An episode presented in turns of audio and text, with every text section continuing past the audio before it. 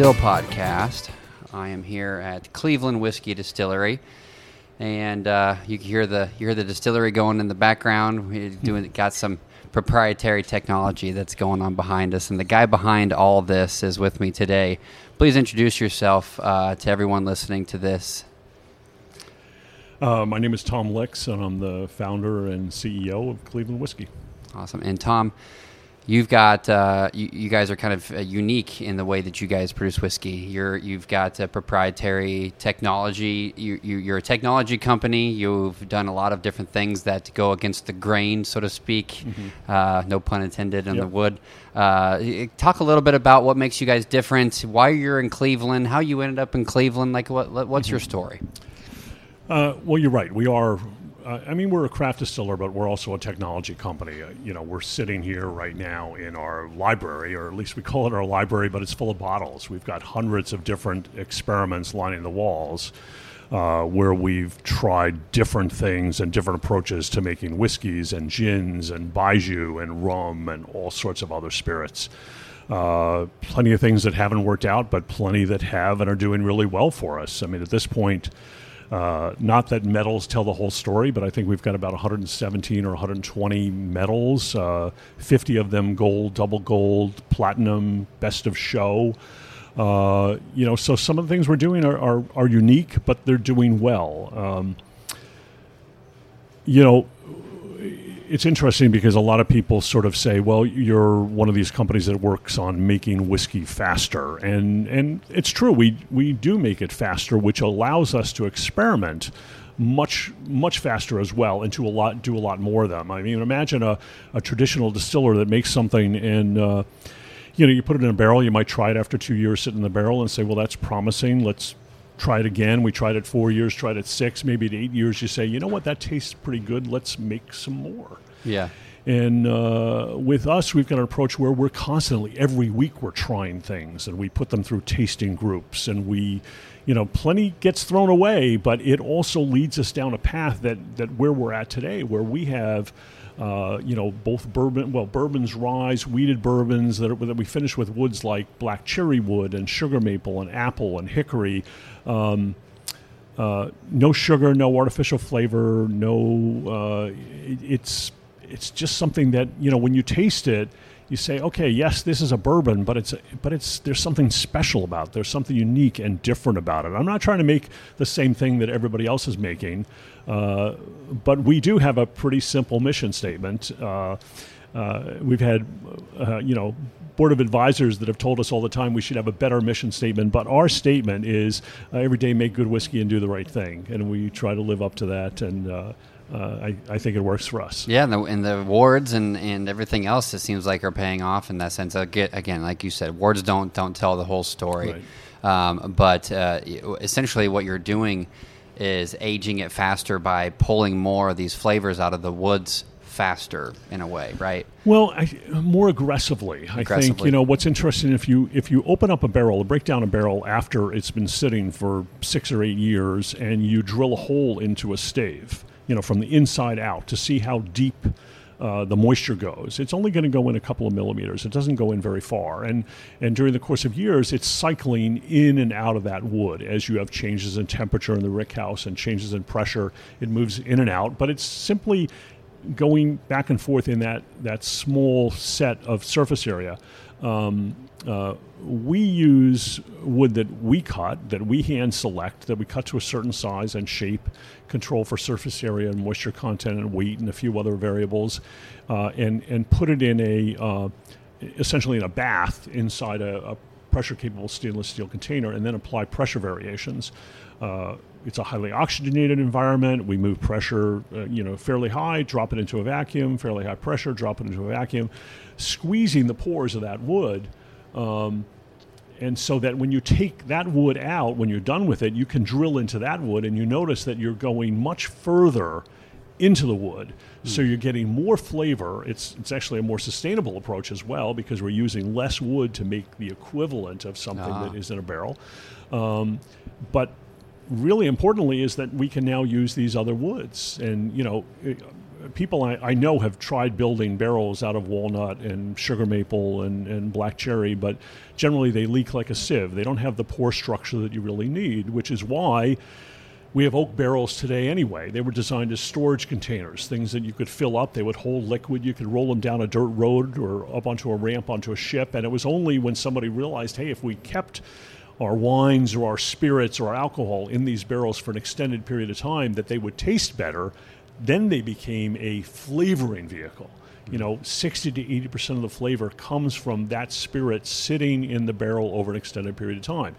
It's not that the barrel makes it special, it's the wood that makes it special. So we've simply found a way to use that wood more efficiently and more effectively and um, in a way with more purpose. Yeah.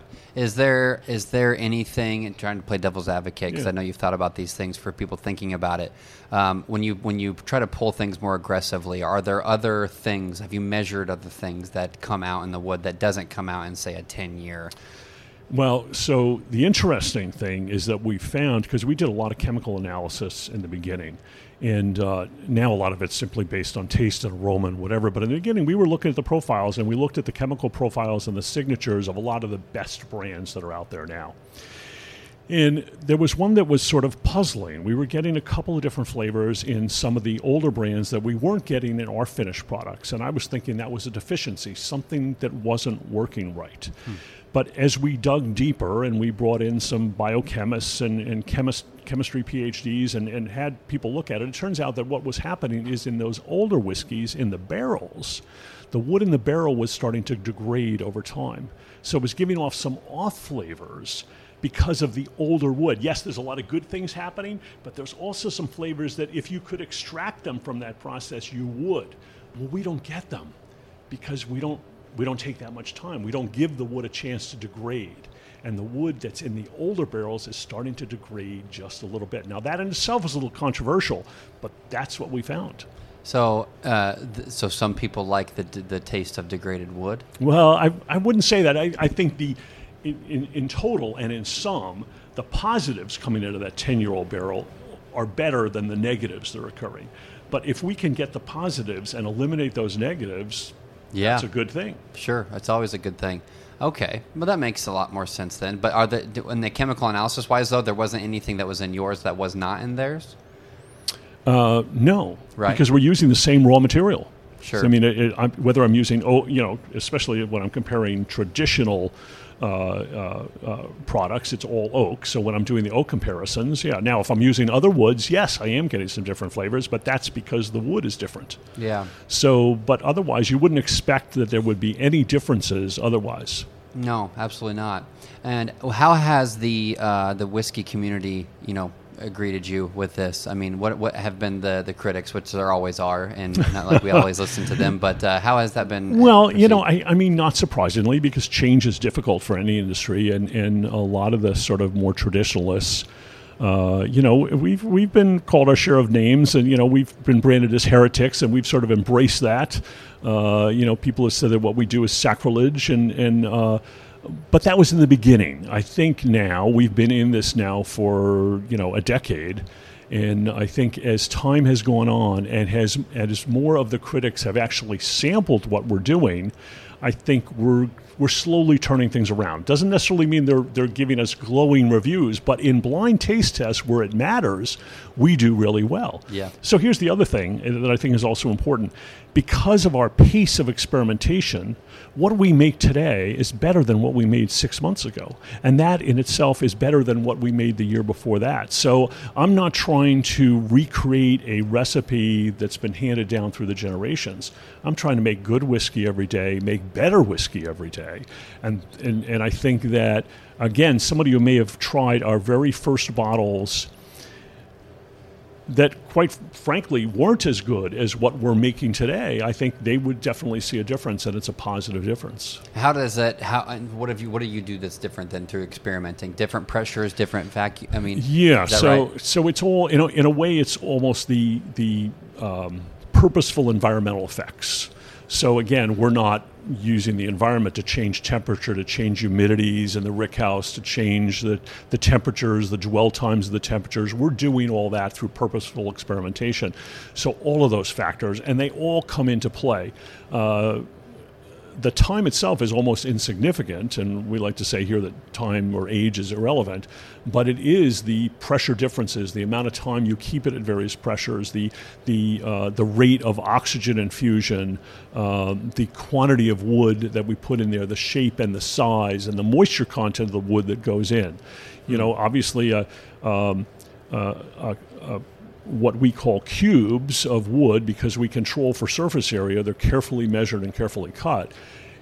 One moisture uh, uh, moisture content changes how much alcohol they're able to absorb and then give back. So we control that as well. Yeah. Wow. So very control. I mean, this is a science. It really is project. Yeah. I mean, like in the, in the coolest form. Yeah. Um, so then, like to take a left turn here, how did you get into this? Like you came from Boston, I know, and to yeah. Cleveland, but like yeah, you, yeah, go into how do you got into this? Um, you know, I, I, I learned distilling. This is going way back. I I learned distilling uh, uh, over 50 years ago when I was in the Navy, hmm. and uh, I went to uh, distilling school it was for making fresh water or salt water, not for making alcohol. Yeah. But then I was lucky enough to be stationed on this old destroyer. It was about to be decommissioned. It was a reserve ship.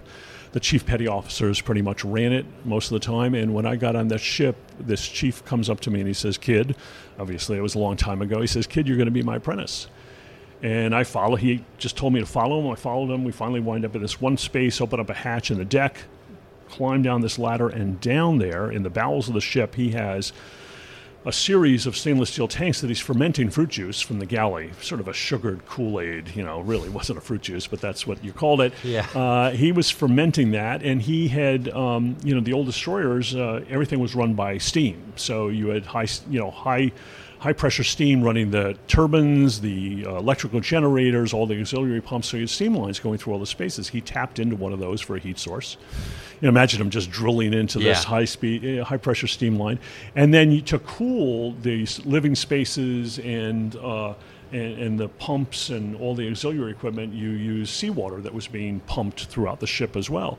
So for a cooling source, he drilled a hole in one of those lines as well. So now he had what you really need. You had a fermented product, you had a heat source, you had a cooling so, uh, source. So he had put together and cobbled together this uh, uh, still, and he was making what he called a hooch, not only for our ships, but our ship, but all the surrounding ships as well. He sort of had this thriving business. The uh, uh, I never say what ship it was on. I'm, I'm sure the uh, you know any sort of retribution is, is far expired. And I did not yeah. tell this story to uh, uh, President Obama when he came through and dis, uh, toured our distillery. So oh, I told him not. a lot of other stories, but I figured telling the commander in chief that face to face was not a good yeah, idea. Yeah, he goes, "Hey, yeah. Uh, yeah. what other distilleries do we have on our boats?" Yeah, yeah. that's that's. I mean, this, so he must have been a pretty smart guy though to kind of like figure this out. Then, huh? Well, he didn't figure out the technology. He's, I mean, distilling is pretty basic. It's sure. pretty straightforward. We've been doing it in many ways, sort of the same way for, for generations now. I mean, you think about, uh, you know, the fifth generation master distiller at some of these things, and yep. and it's fairly straightforward. There's certainly an art to it, but also a science. Uh, and uh, the basic concept is relatively simple. The execution is a lot harder, so I have great respect for the people who do it. Um, but uh, he gave me that sort of idea, and then I read this. Uh, this was now fast forward decades later. I uh, I read this article about the growing middle class in China and how they were buying affordable luxuries. And I thought about that a little bit more. I said, you know, it's probably not affordable luxuries, it's conspicuous affordable luxuries. Things they can share with their friends and show off a little bit. So I did a little more research and uh, i I, wound up after the service. I went back to school. I got a doctorate in uh, in business information systems and marketing systems, and uh, so I have an interest in that. And and so I'm studying this, and I realized that one of the things that was growing in China was the import of uh, uh, Scotch and bourbon. And so the middle class was going up, and the consumption of these products was going up. There it is, conspicuous, affordable consumption. So I thought, well, if that's occurring in China, you've got a growing middle class in India and in South America and Uh, this was almost prior to the resurgence of brown spirits here in Europe and, and in this country.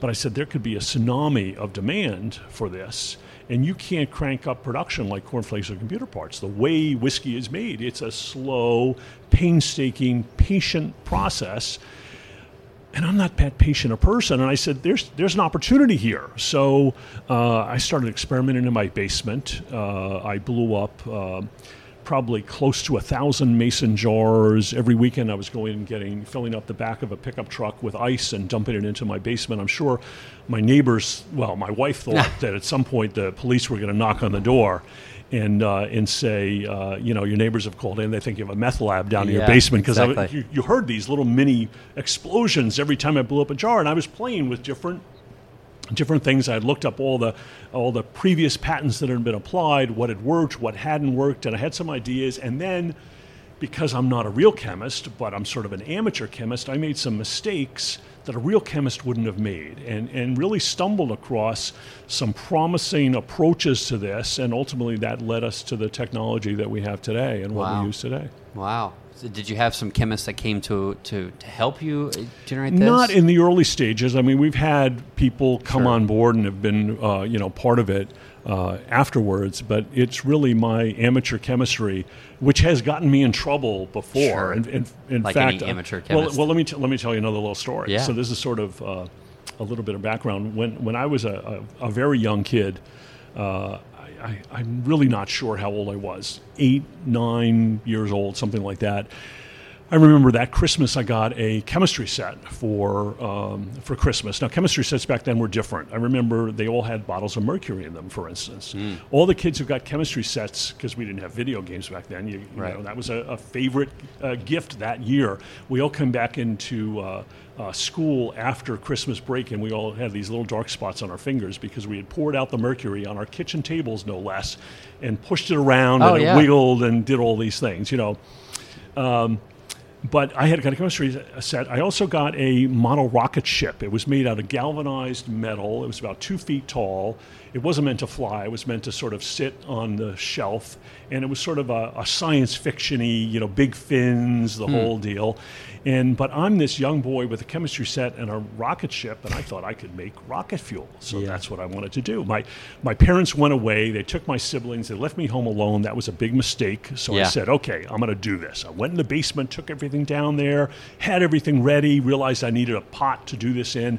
Went back up to the kitchen. I'm looking for things all over the place. Finally, spy this one pot up on top of the cabinets, which was unusual in itself, but also made me want it that much more. Right. It had a lid on it, so I had to get on a chair to get on top of the cabinets, and then I pulled the chair up, got on the chair again to get the pot, brought it down the basement, and I'm now throwing chemicals together oh, from my chemistry God. set. We also had this old home with a gas hot water heater that was sort of finicky. The flame would always go out, so there was a box of wooden matches next to this hot water heater. So now I'm this eight year old boy with a uh, chemistry set, a model rocket ship, and a box of wooden matches. So I'm mixing things in, throwing in, um, you know, lighting these matches, throwing them in, mixing them.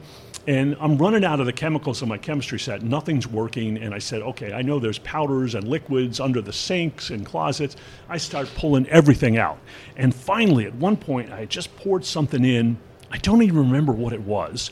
But I poured something in, and it was a, an agglomeration of all these other things anyway. And these big, fat, white bu- bubbles start popping up and giving off smoke. And I'm like, yes, I've invented rocket fuel. Yeah. So I slapped the lid on. Now,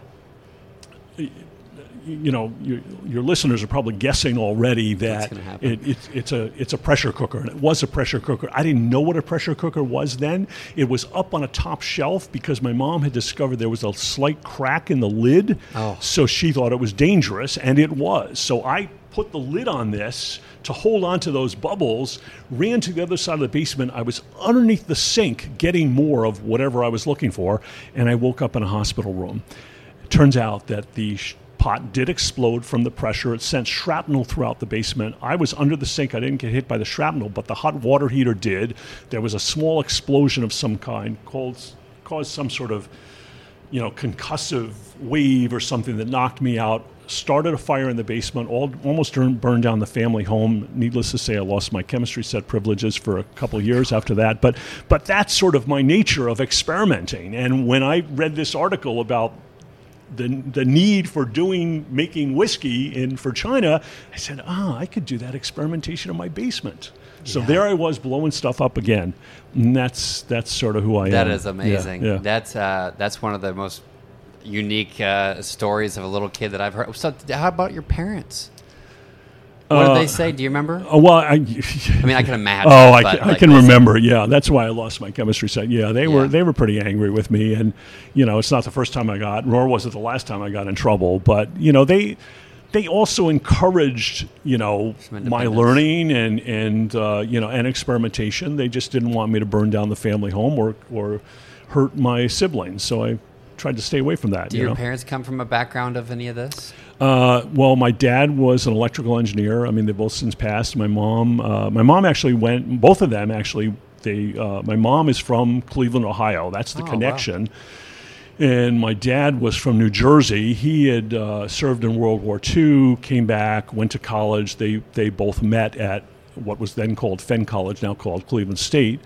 Uh, as soon as they got married, though, they moved back to the East Coast. I had never really lived in Cleveland, had some relatives here, uh, and it was only that my mom had moved back late in life, and uh, so my uh, uh, my late wife and I moved out here to care for her when she got ill, and wound up staying. Wound up to be a great place to stay. Yeah, it's just a manufacturing. It really hub, is, right? I mean, like yeah. right, right here where we're sitting, you've got a an incubator for startups in the manufacturing world. Did that did that help propel um, Cleveland whiskey and the you know the proprietary kind of technology that you guys have from a manufacturing standpoint? Yeah, it did. So it's interesting, you know, coming from Boston and working in some high tech and, and marketing consulting and marketing research there. Uh, Boston is a, and I love Boston. It's a great place to sort of uh, get funding for uh, real technology companies, biotech, software, and things like that. Uh, the good news is that here, even even though I was positioning myself as a technology company, it was manufacturing, food manufacturing, and uh, so they were. Well, I got some funding from some of the local, you know, institutions here and and uh, uh, grant making units and things like that, and uh, I'm not sure I could have done that in some of the other cities. I mean, I, have worked in Seattle, I've worked out in New York City and Boston. I, I think they take a different perspective. Here, they were willing to uh, say, "Well, yeah, you're going to make a you're going to make a product that people consume, a consumer product," and they saw that differently. Um, and you know, I, I, I, think it's it's worked out for all of us. It's worked out well, and and everybody's been very supportive here sure. too. Yeah, and so I mean, uh, we were meeting some of the guys earlier. You like there, you've gotten guys who work here that have chemical engineering degrees mm-hmm. from the local university. Yeah. You know, and pulling guys in. I mean, that's just incredible. I mean, you're surrounding yourself around some smart people. Yeah, this isn't just a science experiment in your basement no, anymore. No, not anymore. no, not anymore. No, and so uh, you guys have how many products do you guys have now? I mean, I've looked around. I've, I've lost count.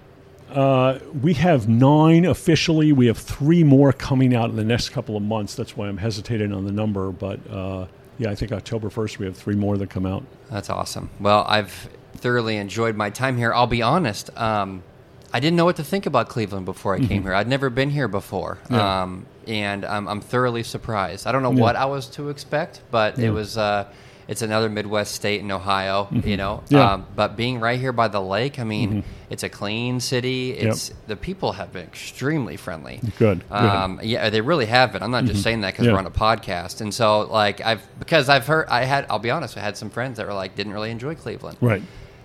I'm like not really sure what they're looking at. So I was uh, I was surprised to hear this. When when I first moved here, I would uh, get phone calls from friends, and you know I tell them I was in Cleveland, and they say, "Well, when are you coming back?" Or yeah. they'd say, "Well, you're not going to stay there, are you?" But I ultimately I have them coming out here, and they're taking a look at you know over the years they've come out. Some have made some investments here, some have moved out here. I got I finally convinced my son to move out here from Boston, and uh, he works for Cleveland Whiskey now. Oh wow! And uh, it's uh, yeah, it's a, it, it, surprised me as well. I didn't know what to think either, and I thought I was going to come here, stay.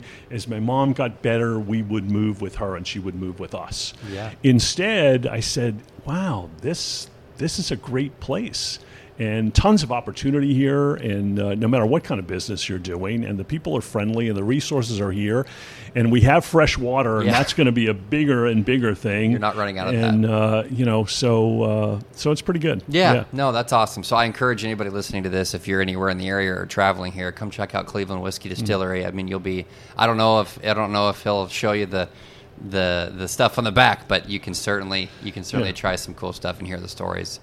Um, and we're building a new distillery. Oh so, yeah, talk yeah. about that. so quick. we have uh, a new distillery. We're building. Actually, we're building it into a historic building uh, a building that was, uh, I think, first put up in the early 1900s. It was once a, a, fruit distribution company. Ice cars from California would come in and unload at that building, and then trucks, early trucks, and even some horses and, and carts would pick up the fruit, and it was part of a major distribution center. It's right on the river, beautiful location. Uh, it's going to give us 20 times the capacity that we have now, and that'll come online uh, in early 2022. Do you have a nice office in this building? That's the last thing I'm thinking of as an office. You know, I in, right? in, in, in fact, That's the architects keep asking me about architects or, or, keep asking me about offices, and it's like, let's get all this other stuff underway. We'll figure out the offices later. Yeah. Uh, and uh, you don't need much space. That's why I'm asking yeah, you because you don't seem don't. like an office guy. No, we don't. We don't need a lot of office space. Yeah, yeah, yeah, that's awesome. That's awesome. Well, you heard the man. Come out here and check it out, especially when it's on the riverfront. Mm-hmm. Um, that will be beautiful. And um, go to RackHouseWhiskeyClub.com if we put this out beforehand. Go check out the whiskey. Otherwise, come out here and try some. If it's in your state, go online, look it up, see where you can get it from. Um, very unique, and, I'm, and I've thoroughly enjoyed it. And thank you for your time today. It's my pleasure. Thank you. Until next time.